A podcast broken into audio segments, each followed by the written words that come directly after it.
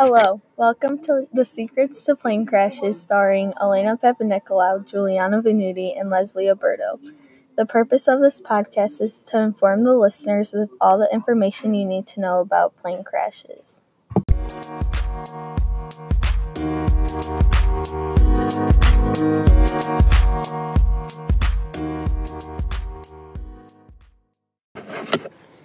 Claim in Chapter 7 is a pilot's background influences the likelihood of a plane crash. The first part of Chapter 7 was about Korean Air and all of the accidents happening within the airline.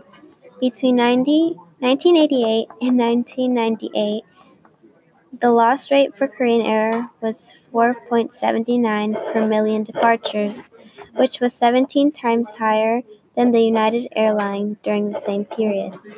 So many incidents happened that their airline was kind of ashamed for, for because of all the plane crashes that had been going on for the past decades. Although Korean Air had a very rough time in the past, after 1999 their safety record was perfect. On page 184, Gladwell had stated that there were many reasons for a typical plane crash. One of the reasons was poor weather, which would give stress to the pilot. About 54% of plane crashes happened because the pilot had stayed awake for more than 12 hours, which would mean that the pilot was very tired and wasn't thinking straight, which also meant that their decision making st- skills started to go away.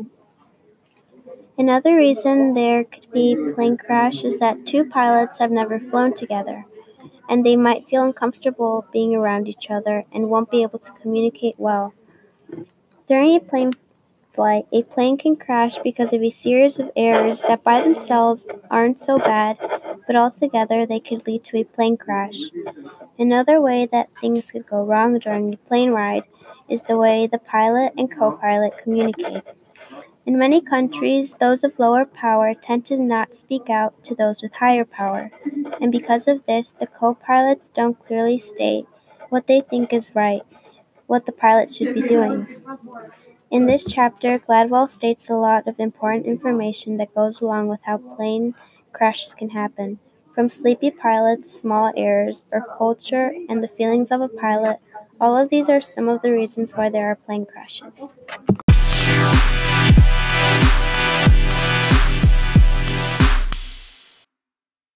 Here is the analysis of persuasive appeals. Gladwell uses pathos by focusing on portraying the many deaths of the passengers on the flight to cause a strong emotional reaction towards those passengers. The people are going through many emotions. One of them is sadness. The plane skidded for 2,000 feet, serving an oil pipeline and snapping pine trees before falling into a ravine and bursting into flames. By the time the rescue workers reached the crash site, 228 out of the 254 people on board were dead. The fact that he was talking about the deaths with plane crashes gives us this melancholy feeling. We get this feeling while reading because death is a very sad thing and it touches people's hearts and emotions in a different way. In chapter 7, pathos is being used by people having fear. The same quote that was provided for people feeling sad also shows fear. Many of the other chapters in the book address big time success. Chapter 7 provides people with something that could happen in their own life. To read something about having 228 deaths due to a plane crash when a lot of people have flown before leave the reader in wanting to learn more and leaving a sense of fear. In Chapter 7, Gladwell uses logos to have evidence of uncertainty avoidance. From the evidence I have, I can state that the top five uncertainty avoidance, avoidance countries are Greece, Portugal, Guatemala, Uruguay, and Belgium. I also found out that the bottom five uncertainty avoidance countries are Hong Kong, Sweden, Denmark, Jamaica, and Singapore. This piece of writing explains that the top five countries are most likely to be able to stick to the plans regard, regardless of the circumstances. Theory of plane crashes. Gladwell uses logos to list the ranking of plane crashes by country. They match up really close. In Gladwell's evidence, it stated that the top five pilot PDIs by countries are Brazil, South Korea, Morocco, Mexico, and the Philippines. I figured out that the, the five lowest pilot PDIs by country is the United States, Ireland, South Africa, Australia, and New Zealand. The evidence covers the place that plane crashes are more likely to happen, and the bottom five are the places where it is unlikely to happen. Um, I think From the evidence that I found, I can state that it's a classic case, said Suren Ratwatte, a veteran pilot who has been involved for years in human factors research, which is the analysis of human beings interact with complex systems like nuclear power plants and airplanes.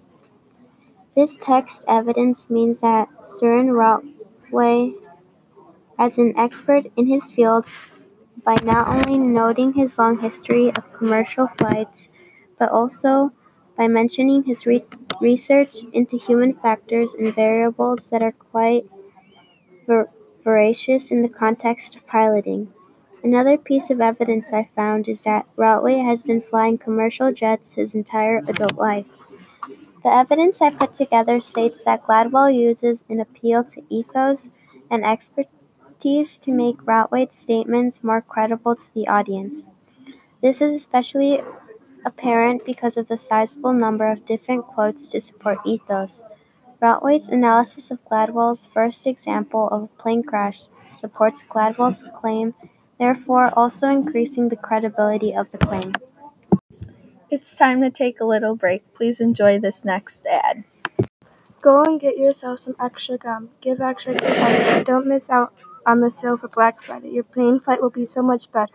Get some gum today to get a free a free plane ticket to anywhere in the world. This offer will not last long. Prices may vary. And here's the comparison of beliefs. Malcolm's claim for the outliers is a pilot's background influences the likelihood of a plane crash. His beliefs are unique and extraordinary because he does not allow the plane crashes to get into the way of the progress from the airline. Gladwell is a person that believes that when a theory is realistic, then he thrives to get great evidence. While we acknowledge this amazing work, I want to underscore the differences between our beliefs. We are more than just intelligent students. We tend to think out of any ordinary answer. Therefore, we contained his beliefs that pilots needed to continue pursuing the thing that makes them who they are. Malcolm made the chapter to tell his readers how much of a risk it is to fly a plane. Did Malcolm ever interview a pilot to get a realistic point of view? When did Malcolm become so interested in plane crashes? Is this Mal- is Malcolm trying to prevent plane crashes from happening by explaining different plane crashes? I know he wrote different types of plane crashes in different countries to tell his readers that plane crashes happen everywhere. But does he know that not all plane crashes are accidental? Accidental.